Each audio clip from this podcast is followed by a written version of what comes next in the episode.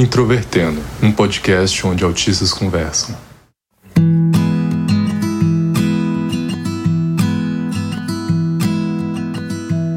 Um olá para você que é ouvinte do Introvertendo, esse podcast feito por autistas para toda a comunidade. O meu nome é Thais Mosken, eu sou autista, tenho 30 anos e fui diagnosticada em 2018. E hoje eu vou ser host desse episódio em que a gente vai falar sobre autocuidado e autonomia. Meu nome é Thiago Abreu, sou jornalista, diagnosticado com autismo em 2015 e eu só descobri que eu estava preparado para a vida adulta quando eu tive que encará-la de frente.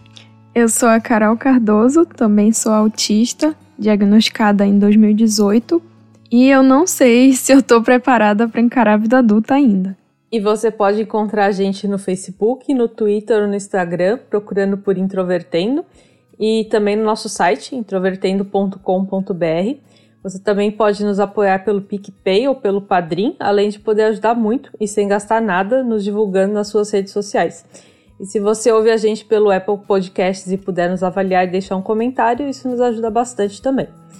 O Introvertendo é um podcast feito por autistas com a produção da Superplayer Company.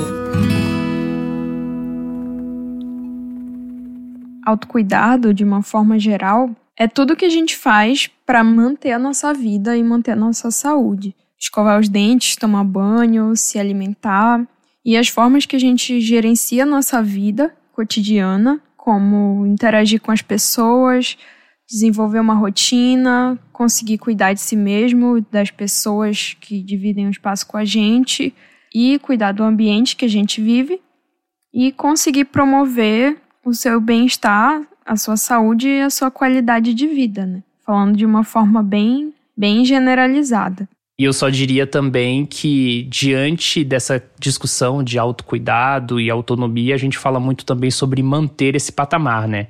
Então não é só você dispor de uma qualidade de vida, mas você conseguir manter esse patamar a longo prazo. E quando a gente fala sobre autismo, então, principalmente pensando que é uma deficiência que nos acompanha desde o nascimento até o fim da vida.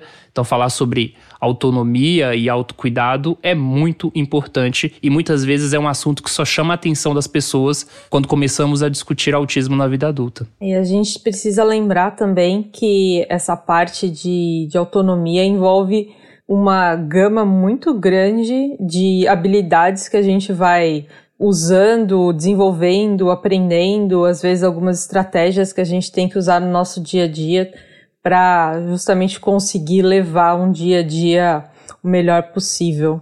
Quando a gente fala de autismo, essa questão do autocuidado pode ser muito variável, porque coisas que quando a gente aprende a fazer, de um modo geral, a gente se esquece a quantidade de esforço que a gente precisa fazer para desempenhar essa atividade, quando ela se torna um hábito. Por exemplo, quando a gente está começando a escrever, a gente não sabe muito bem como fazer isso. A gente precisa desenvolver muitas habilidades para conseguir realmente trans transformar os nossos pensamentos em palavras escritas. Então, envolve muitas habilidades físicas e mentais para conseguir fazer isso.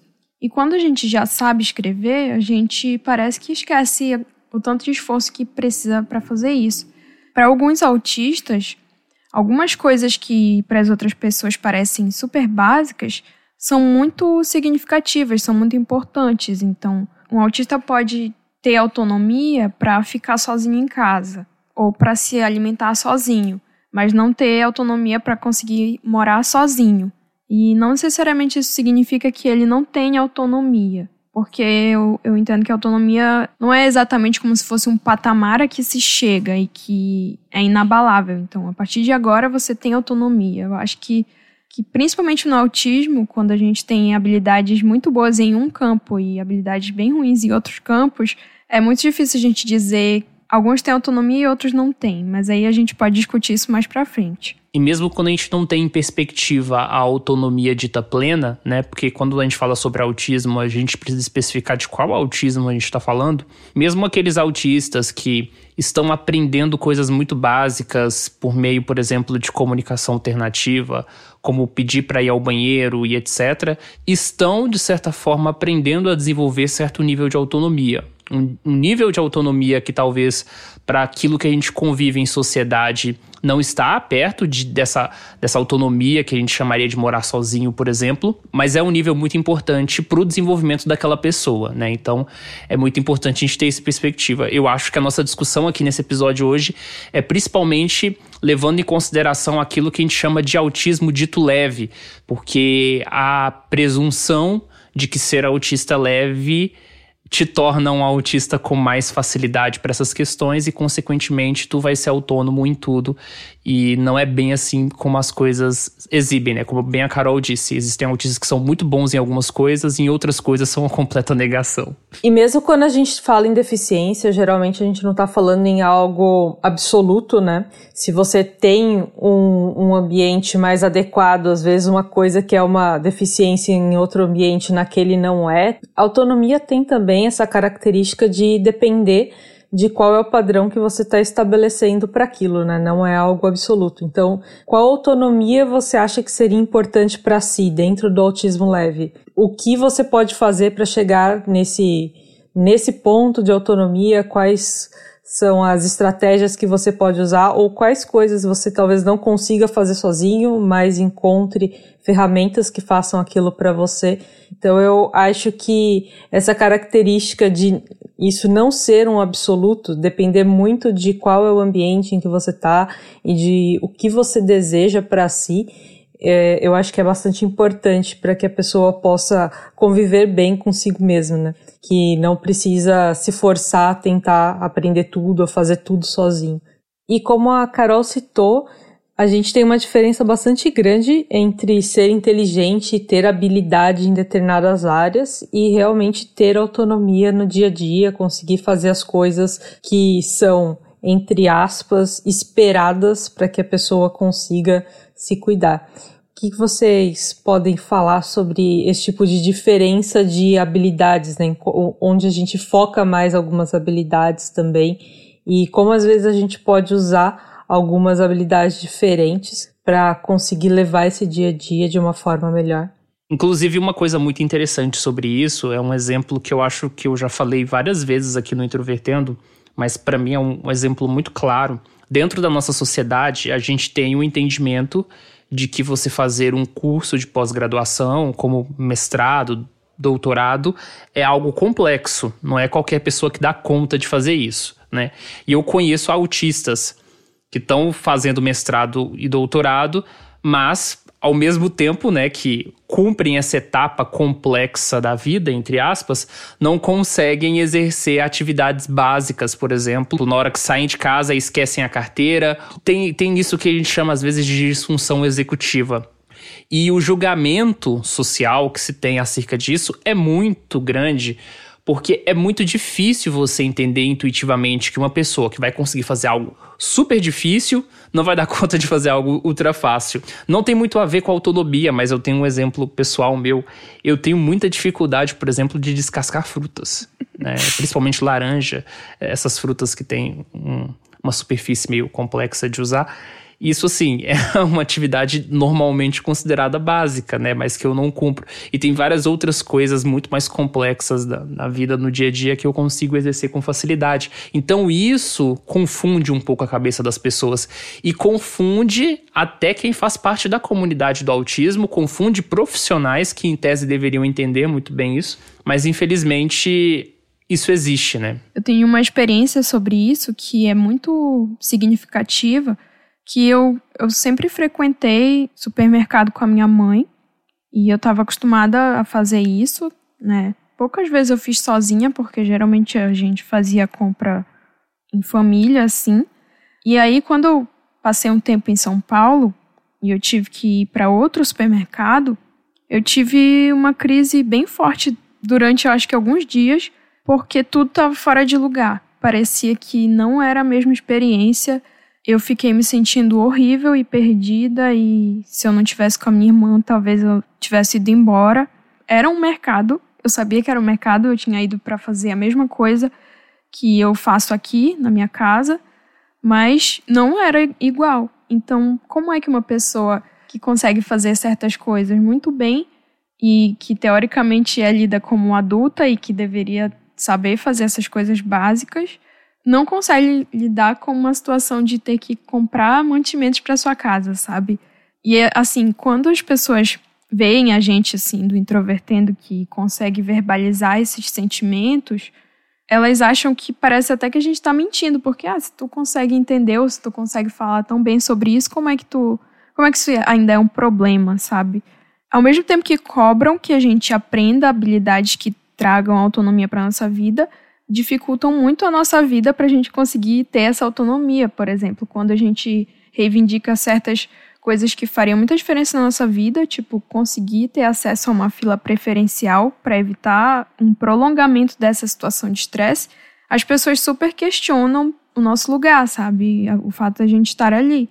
Então, é, eu acho que a gente sempre se vê nessa situação, que as pessoas cobram da gente uma postura, mas não dão as condições para a gente ter essa postura. É, eu acho que quando a gente fala também de autonomia, tem muito a ver, pelo menos no, no dia a dia, com a gente lidar com coisas inesperadas. Eu, por exemplo, tenho muita facilidade em me planejar para fazer alguma coisa, por mais que às vezes seja algo que vai me incomodar muito, que eu demore muito para conseguir reunir energia para fazer aquilo. Por exemplo, se eu tiver que sair para ir no mercado fazer compras, sei que eu vou acabar encontrando outras pessoas no caminho, mesmo que eu não tenha que falar com elas, aquilo pode ser um problema.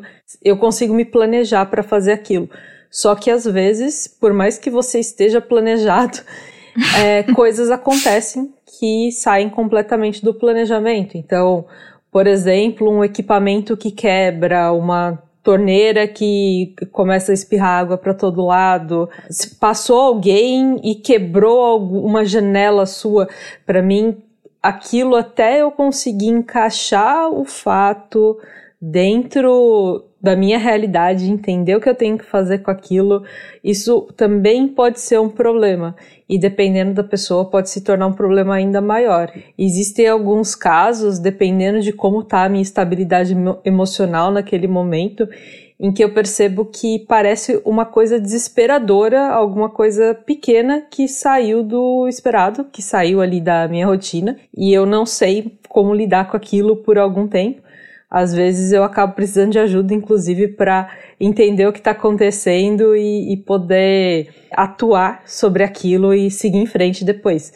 Então, para mim, esse é o tipo de coisa que também, para muitas pessoas que me conhecem, por exemplo, no trabalho ou da, da escola, de quando eu tirava notas boas, pode não fazer sentido para essa pessoa eu ter esse tipo de dificuldade. E acontece muito mais no dia a dia de alguém que mora sozinho do que poderia parecer, por exemplo, se você assistir um filme, é, vir alguma novela, for ler um livro, esse tipo de situação não costuma aparecer ali com muita frequência, mas é algo bem comum na minha vida, pelo menos. É engraçado isso que você falou, porque eu tenho uma percepção que eu não diria que é diferente, tá? Mas ela talvez pode complementar eu percebi que uma coisa que fez muito bem para mim, e quando a gente fala sobre autonomia, muita gente pensa imediatamente no morar sozinho, por exemplo, é que morar sozinho me fez estar menos diante dessas situações imprevisíveis porque a quantidade de demandas que eu recebia de outras pessoas com quem eu convivia dentro de casa,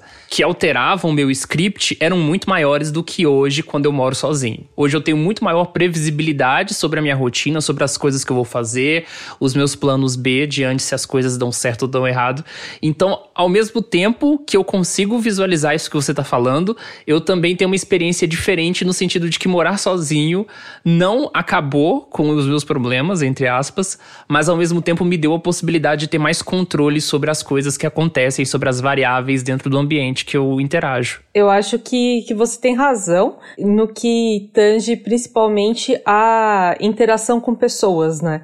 Então, as pessoas acabam te trazendo menos problemas quando você está sozinho. então, realmente, eu tenho também essa percepção de que as pessoas alteram muito menos o meu cronograma eu consigo me organizar melhor sozinha, mas qualquer coisa que saia do esperado, eu também vou ter que resolver sozinha. Então é, acaba sendo um equilíbrio ali que a gente tem que escolher o que, que a gente prefere, né? Eu tive essa impressão, assim, quando eu passei um tempo morando só com a minha irmã. eu tinha uma facilidade maior para me reorganizar quando alguma coisa saía do, do controle. Porque eram poucas variáveis, boa parte do tempo eu podia ficar sozinha, então eu, eu poderia ter que me comunicar com as pessoas por mais tempo. Então, se alguma coisa fugisse do meu controle, talvez eu tivesse um pouco mais de tempo para me reorganizar sem que eu tivesse outra demanda social naquele mesmo dia ou um dia no dia seguinte. Então isso acaba sendo um balanço assim. E tem outra coisa que eu acho muito interessante que muitas vezes as pessoas acham que autonomia significa que a gente não precisa de suporte. E isso não necessariamente é verdade, porque às vezes a gente consegue ter muita autonomia, mas a gente vai precisar em algum momento de suporte de alguém, ou a gente pode ficar mal, ou a gente pode não conseguir lidar com alguma situação. Tipo, uma vez que eu fui numa rodoviária e a pessoa me emitiu um, um bilhete que estava com código errado, e aí, eu, em vez de eu estar com uma ida e uma volta, eu estava com duas voltas e nenhuma ida. E aí o ônibus não deixava eu embarcar. E eu não soube lidar com essa situação. Eu, eu fiquei paralisada, assim. Eu fiquei, meu Deus, eu não sei fazer isso. E aí, nesse tipo de situação, a gente fica, meu Deus, eu não sei fazer nada. Tipo, eu não consigo me virar sozinha, eu não consigo resolver as coisas sozinha, mas tem muita coisa que eu consigo resolver sozinha. Essa em particular, eu não consegui. Eu precisei de ajuda. Talvez isso, isso esteja muito relacionado com a ideia que as pessoas têm de como que a gente responde às terapias e aos tratamentos, porque parece que quanto mais tirarem o autismo de dentro da gente, mais autônomo a gente vai ser ou quanto menos autista a gente for, mais autônomo a gente vai ser. E quando a gente demonstra que a gente ainda é autista, sabe? Quando a gente consegue fazer tantas coisas e superar tantas coisas, e a gente tem uma demonstração de que a gente continua sendo autista, as pessoas ficam tipo, sei lá, parece que invalida tudo que a gente conquista, sabe? E eu acho que eu, eu acabo trazendo isso para mim mesma, sabe? Às vezes eu eu, eu me assusto porque eu percebo que eu ainda sou autista, sabe? É, é meio polêmico e meio bizarro falar sobre isso. Mas às vezes eu fico tão feliz de conseguir fazer alguma coisa, sabe? Tipo, conseguir falar em público. E aí eu fico, nossa, eu tô muito feliz que eu consegui fazer isso. E aí de repente vem uma crise por uma coisa totalmente besta, inesperada, que eu nunca tinha pensado que poderia acontecer. E aí eu fico super mal. E aí eu fico, parece que, que é o mundo me lembrando que ainda existem barreiras para ser do jeito que eu sou, sabe? É, é bizarro isso. Eu me identifico com isso que você disse agora, Carol, mas no meu caso é porque também tem um pouco de drama. Eu poderia dizer em certa parte. Eu acho que eu sou meio dramático no, em situações como essa aqui. É, principalmente depois que eu comecei a morar sozinho e principalmente né, convivi bastante com o William, né, que faz parte aqui também do podcast. eu, eu, tive muitos momentos assim que eu pensei, poxa, eu não tô preparado para a vida adulta, não tô preparado para a vida adulta. Aí o William para peraí, vamos racionalizar aí. Aí ele começa a enumerar a quantidade de coisas que eu consigo fazer e como eu estou me organizando para falar, você está preparado para a vida adulta sim. Aí eu começo a lembrar, porque nessas horas a gente talvez tende totalmente ao negativo, né? Aí ele vai me lembrando, olha, você cozinha no almoço, na janta, coisa que poucas pessoas conseguem fazer e manter um ritmo sobre isso. Tu paga as suas contas, tu consegue operacionalizar o horário do trabalho e cumprir todas as demandas do trabalho, você conseguiu fazer isso, isso, isso e aquilo. Aí tem um pouco a ver também, no, no meu caso individual, com algo que a própria Thaís falou lá no episódio 94, Autocrítica, né? Que é no sentido de se cobrar demais. Eu acho que essa busca pela autonomia e, e pelo desenvolvimento pleno em, em atividades, como a gente está falando aqui em, em alguns aspectos, tem muito a ver também com se cobrar, né? E isso é bastante complicado. Se você não tem o repertório e se você não tem outras questões que te garantem que você vai conseguir desempenhar isso, como por exemplo renda, né, que eu acho que a gente vai acabar falando um pouco sobre isso, você na ausência dessas coisas, né, que vão garantir com mais facilidade o seu desenvolvimento, você vai acabar se cobrando mais e isso vem frustração e, e isso é muito complicado para autistas, né, e principalmente considerando que a gente tem uma rigidez sobre algumas coisas ou sobre a forma como a gente pensa sobre alguns fenômenos que pode ser até perigoso para a nossa saúde mental. É, isso tem a ver, inclusive, com a questão que eu estava falando de não ser absoluto o que significa autocuidado e autonomia. Então, eu acho que é importante a gente ter em mente é, no que é que a gente quer ter autonomia, quais são as coisas importantes, que nem o Shimura citou pro Tiago, ah, você cozinha, você paga suas contas, então é, essa, esses são pontos importantes. E eu sempre me lembro que a minha mãe, ela usava o termo de você precisa fazer para muitas coisas. Então, é, que, no, ou que ela precisava fazer. Então, ela precisava limpar o telhado, ela precisava tirar a grama que estava solta. E às vezes eram algumas coisas em que eu não via tanto sentido, assim, eu, eu não entendia porque ela precisava tanto fazer, ou se ela tivesse extremamente cansada, ela ainda se forçava a fazer uma coisa que ela achava que precisava ser feita, que ela foi ensinada que precisava fazer. E para mim é uma coisa que eu teria dificuldade de fazer, essas tarefas em que eu não vejo valor e que geralmente eu não faço. Mas é, eu consegui já fazer duas mudanças. Hoje eu tenho um gato, eu cuido dele, eu lavo minha louça, faço minha comida ou então compro comida, dependendo. Eu arrumo as coisas, limpo a casa. Para mim, esses pontos são os relevantes para eu ter autonomia no meu dia a dia. Pelo que a gente está conversando, parece que o problema não é nem a gente, o problema são os outros. Porque toda vez a gente consegue se virar sozinho as pessoas vão e dizem: Não, mas você não consegue fazer isso. E aí, tipo, o Thiago, depois que morou sozinho, ficou mais de boa. E tu consegue lidar com mudança e etc. E, e tá de boa. E aí as pessoas vão lá e dizem pra gente o que, que a gente não sabe fazer. Enfim, é, parece, eu tô falando, parece o Michael aqui, que o problema são os outros e, e, a gente não é, a gente é de boa. O problema dos autistas são os neurotípicos.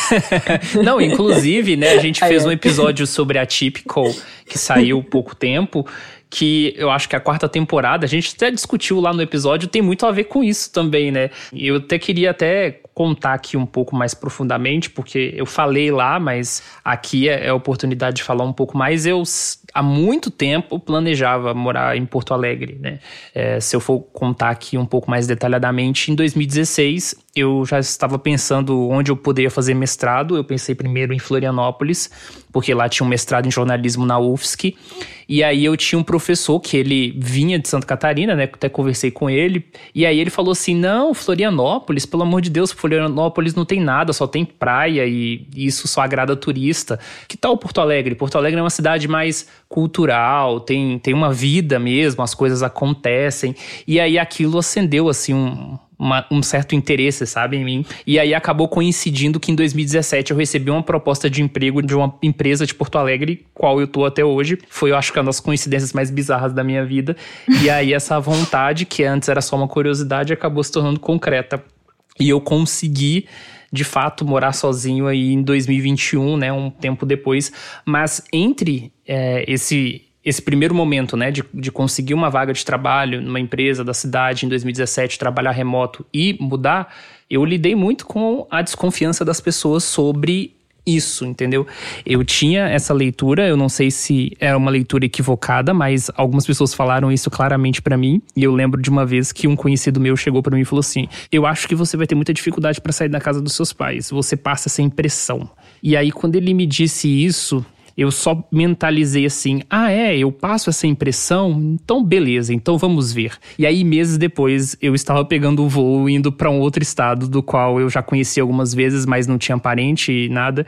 Tô até hoje, tô muito bem, obrigado, né? Então eu percebo que talvez pela nossa forma de ser, pela nossa forma de interagir em sociedade, de talvez não conseguir ter independência dentro dos espaços que a gente está inserido, né, para fazer certas coisas, as pessoas presumem essa incompetência, né? Assim como teve lá na, na série, na, na temporada, eu fiquei pensando muito nisso e lembrando das vozes ou das pessoas que agiam de uma forma desconfiada. Ah, mas como é que você vai se manter? Ah, mas você vai dar conta de fazer isso? Ah, porque tu não é muito sociável, etc. E aí eu ficava pensando, ah, tá, beleza, então eu vou conseguir e vou mostrar que é exatamente o contrário, mas ao mesmo tempo eu ficava muito cético. E fiquei tão cético e tão cético em relação a isso que eu só comecei realmente a acreditar de que eu realmente dava conta de todo esse contexto quando teve outra validação externa, que no caso foi do William, quando ele disse: olha, o seu senso de autocuidado é acima da média. Você consegue se cuidar, e isso com uns três, umas três semanas que eu estava em Porto Alegre, ele me fez essa observação, e aí eu nunca mais esqueci disso. E desde então é isso, sabe? Eu moro há meses, não deixo de cozinhar um dia sequer, limpo todas as coisas, consigo dar conta de todas as demandas, não deixei a peteca cair do trabalho. O mês de abril, é, para quem acompanha a comunidade do autismo, sabe a quantidade de eventos, palestras, eu consegui sobreviver o mês de abril. Hoje eu posso trazer um pouco disso. Só que aí tem uma outra discussão também que é sobre recursos, posição social, que a gente também pode falar, mas eu já estou monopolizando as conversas, vou deixar vocês falarem também. Quando a gente fala de autismo, não quer dizer que todos os autistas sejam iguais ou que tenham as mesmas condições de um modo geral, assim. Como a gente pode ver aqui, a gente, mesmo concordando em alguns pontos, a gente diverge em outros. E eu acho que é muito importante a gente trazer para a discussão de autonomia questões de classe, de raça e de gênero, porque assim, como esses parâmetros envolvem diretamente o que se espera socialmente desses indivíduos, ou seja, como que esses indivíduos são lidos socialmente, como as pessoas encaram esses indivíduos, e como a gente já demonstrou aqui, por a gente ser autista, as pessoas enxergam a gente de certos modos, o autismo não é a única variável. Então, a ideia de autonomia de algumas pessoas que têm uma pressão social maior para conseguir trabalhar, porque elas precisam trabalhar para se manter desde muito cedo, ou porque elas não têm tanto acesso, por questões financeiras, a tratamentos ou terapias que viabilizem essa, esse ganho de autonomia, essa pessoa ela vai tropeçar muito mais na vida para conseguir isso do que alguém que teve todo o suporte para ganhar essa autonomia. Então, muito delicado a gente esperar das pessoas certas histórias de superação, e eu não estou falando só sobre superação em relação à deficiência, mas existe, existe muito aquela, aquele discurso da pessoa que era muito pobre e trabalhou muito e conseguiu vencer na vida. E a gente nunca coloca em perspectiva as condições que, que a pessoa teve para chegar nesse lugar e, e que muitas vezes isso é uma exceção e não uma regra. Então, por exemplo, quando a gente fala de mulheres, é como se existisse uma cobrança social muito maior ou desde muito mais cedo para que a gente tenha um nível de autocuidado muito maior do que pessoas da mesma idade que são homens. Então, desde muito cedo a gente ouve essas coisas de que a gente é uma mocinha, então a gente tem que aprender a cuidar das coisas. Se a gente é uma mulher uma menina que desde cedo tem é cobrada de ter uma performance equivalente às meninas da idade dela e ela não consegue cumprir isso que se espera dela, a cobrança sobre ela vai ser muito maior.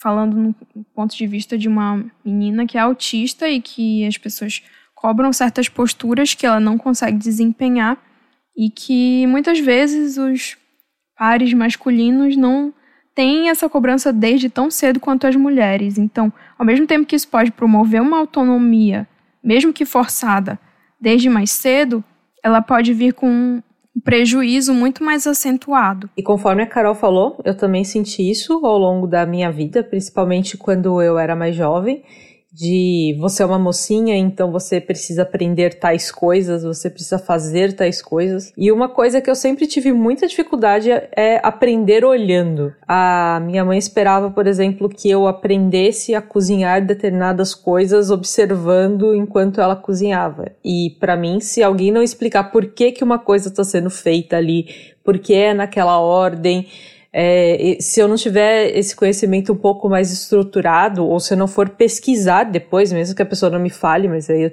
teria que pesquisar, eu não vou aprender aquilo.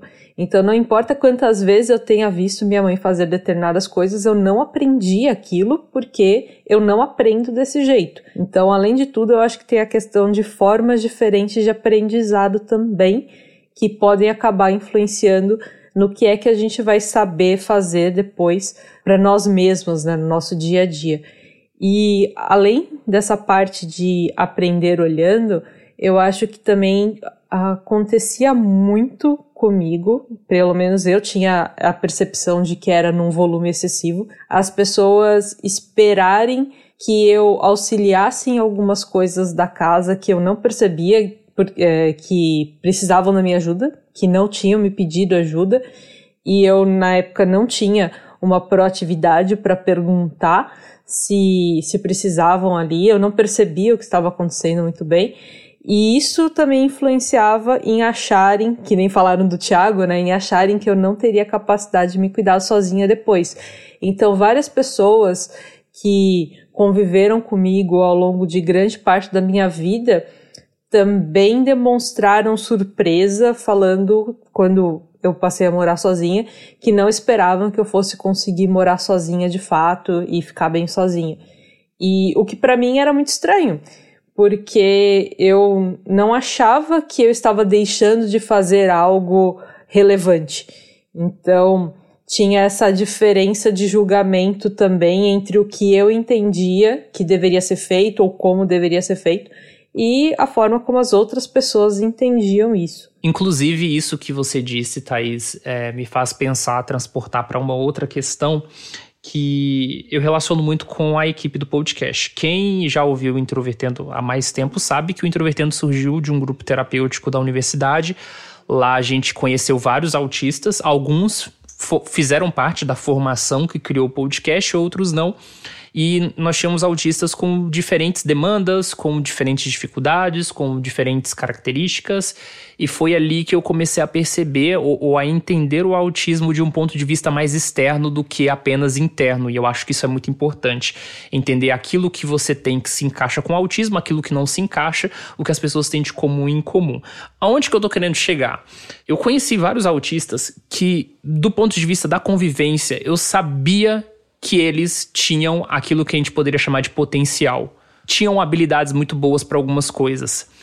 E tinha uma coisa terrível, que era muito evidente de que marcaria a vida daquela pessoa negativamente para sua autonomia, que é falta de dinheiro. Quando as condições financeiras familiares eram claríssimo entrave para que essa pessoa conseguisse se desenvolver ou, por exemplo, morar só e etc. Isso era muito triste. E aí a gente não está falando de uma família que tem uma renda muito grande, porque a gente sabe que o Brasil é um país desigual e um país que, de forma geral, é bastante pobre.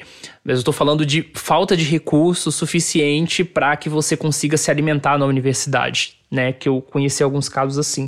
Então, ao longo desses anos, eu vi pela estrada, assim, não só nesse contexto da universidade, como também na comunidade do autismo em geral, muito essa cena se repetir. E aí, é muito complicado porque você tem esse nível dos, dos autistas que não vão conseguir desenvolver mais autonomia por causa de questões socioeconômicas, por questões de classe, raça, como a, a própria Carol citou, e tem aqueles que vão conseguir, às vezes, minimamente, por exemplo, morar sozinho, como é o caso, por exemplo, da Thaís, meu, mas, por exemplo, eu né, morando sozinho, conduzindo as coisas bem, eu sinto uma ausência, e aí do ponto de vista financeiro, por exemplo, de ter acesso a certos serviços de saúde que são caros. Né? Você tem um acompanhamento de um profissional, e aí não, não falo nem de um profissional qualquer, porque profissional qualquer já é caro. Eu falo profissional bom, aquele que sabe do que está fazendo, aquele que entende de autismo na vida adulta, aquele que estuda, aquele que está acompanhando as coisas, que vai perceber os aspectos finos. É muito difícil de encontrar. Então a gente está trabalhando em um cenário de que a gente tem habilidades próprias para se desenvolver, a gente tem um ambiente que muitas vezes não está adaptado, a gente tem uma ausência muitas vezes de recursos financeiros para isso, e a gente vive num mundo que não espera, que a gente é cobrado todos os dias. Então isso é realmente muito muito complicado. E eu só quero tocar nesse assunto porque é uma questão que me chateia bastante, é uma questão até pessoal, né? Aqui no Introvertendo a gente fala da nossa vida pessoal, apesar, pelo menos no meu caso, apesar de não gostar de fazer isso, para deleite de vocês, mas como ponto de reflexão mesmo, né? E eu imagino que muitos dos que nos ouvem talvez estão nesse ponto. E, e eu acho que é a parte mais triste da discussão, sabe? É, é o autista que tem um repertório, é o autista que só precisa do contexto para se desenvolver, mas não vai conseguir ou dificilmente vai conseguir por causa de entraves do ambiente que vive, da renda familiar e etc. E, e isso é um potencial desperdiçado. E sobre isso, eu acho que é importante ser explícita aqui que tipo as pessoas que são pobres e que não são brancas e que são mulheres ou não são homens, sabe, para ser direta, elas vão ter muito menos oportunidade de trabalhar esses talentos, esses possíveis talentos, esse potencial que ela tem. Por mais que, mesmo diante de situações totalmente adversas, ela consiga ainda dar conta de si mesma, ou ela consiga ainda, pelo menos, ter uma estrutura interna para conseguir se manter frente a isso, é como se a sociedade dissesse que não tem lugar para ela. Ou que, mesmo diante de tudo isso, além dela ser autista, ela é pobre, ela não é branca e ela é mulher, sabe? E tipo, essa pessoa tem parece que vai diminuindo mais ainda as chances dessa pessoa conseguir ter uma autonomia, porque a sociedade está dizendo que o formato de ser humano que ela é é indesejável. E não é esse tipo de formato que a sociedade estimula que exista. Por mais que a gente tenha falado no começo, é, tentando contextualizar como que funciona esse caminho do nosso desenvolvimento até chegar à nossa autonomia, eu acho que é muito importante colocar isso em perspectiva, porque por mais que a gente chegasse e dissesse uma história que a gente tinha muita dificuldade na infância e a gente consegue lidar minimamente com certas coisas, existem diversos fatores além do autismo que contribuem para a gente conseguir ou não conseguir isso, sabe? É, e complementando essa parte de diferença de recursos que cada pessoa tem, é, e falando recursos de forma geral mesmo, é, não apenas dinheiro, né? Mas os recursos eles são uma ferramenta para a gente melhorar tanto o nosso desenvolvimento quanto o nosso dia a dia. Então, eu percebo claramente que quando eu entrei na vida adulta, comecei a trabalhar, eu já tinha um suporte da minha família. Eu comecei ganhando muito pouco, mas eu sabia que se as coisas dessem muito errado, se a minha mudança para Floripa desse errado, meu novo emprego fosse terrível, eu teria para onde voltar. Então, eu teria algum amparo. E aí, a partir disso, eu consegui arriscar algumas coisas, então arriscar mudar de cidade para ir para um emprego que eu não conhecia, etc., que no final deu certo. É, se eu não tivesse tomado esse risco, eu provavelmente estaria em condições muito piores hoje. Então, conseguindo isso, depois eu consegui me desenvolver nesse emprego, consegui ir ganhando, aumentando meu salário, sendo promovida, isso foi me dando cada vez mais possibilidades, abrindo é, mais opções do que eu podia fazer para tornar a minha vida melhor. Então, com o tempo, eu deixei de usar ônibus, por exemplo, que era algo que para mim era terrível. Eu passei a usar Uber, que era muito mais caro. Mas para mim isso faz muita diferença no dia a dia eu deixei de morar em um kitnet pequeno, cheio de pessoas em volta. Eu passei a morar em uma casa com quintal grande, onde eu podia ter um gato e onde não tem ninguém perto de mim. Eu não ouço ninguém me incomodando ao longo do dia. E cada uma dessas coisas foi se somando para hoje eu perceber que eu tenho um dia a dia muito melhor do que antigamente. São coisas que não é mesquinharia, não é a gente tentar falar sobre aspectos meramente físicos e atribuir ao dinheiro mais valor do que ele realmente tem. É que realmente são ferramentas que a gente consegue usar para melhorar o nosso dia a dia. E isso influencia diretamente na nossa autonomia também. Bom, pessoal, essa foi nossa discussão sobre autonomia e autocuidado. Se quiserem nos mandar e-mail referente a esse tema ou outros comentários, mandem para o ouvinte@introvertendo.com.br. Espero que tenham gostado do episódio e até mais.